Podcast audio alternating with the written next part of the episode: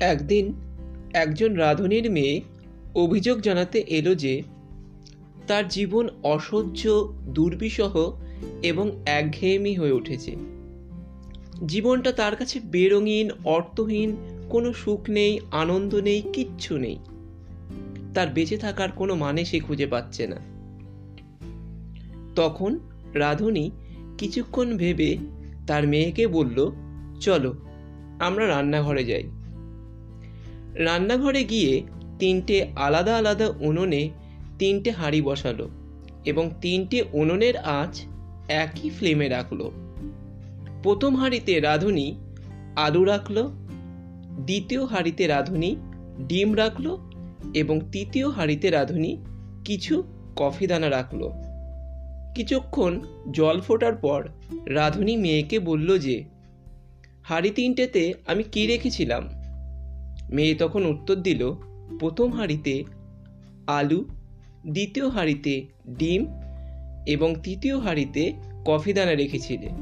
আর প্রত্যেক উনুনের আঁচ একই ফ্লেমে ছিল ও হাঁড়ির মধ্যে থাকা জলটাও একই উষ্ণতায় ফুটছিল।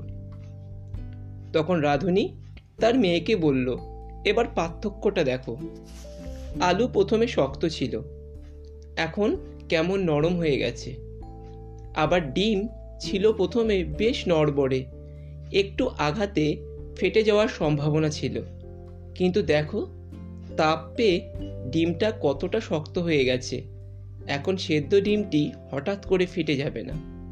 আর কফি দানা জলটাকেই বদলে নতুন কিছু তৈরি করেছে। এখন জলের রঙটাও পরিবর্তিত হয়েছে। প্রতিকূল সময় সবার জীবনে আসবে।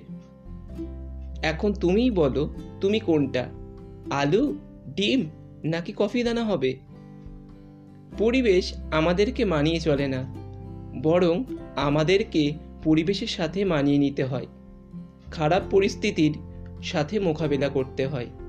খারাপ সময় সকলের জীবনে আসে, খারাপ সময় নিজেকে শক্ত রাখাই সবচেয়ে গুরুত্বপূর্ণ।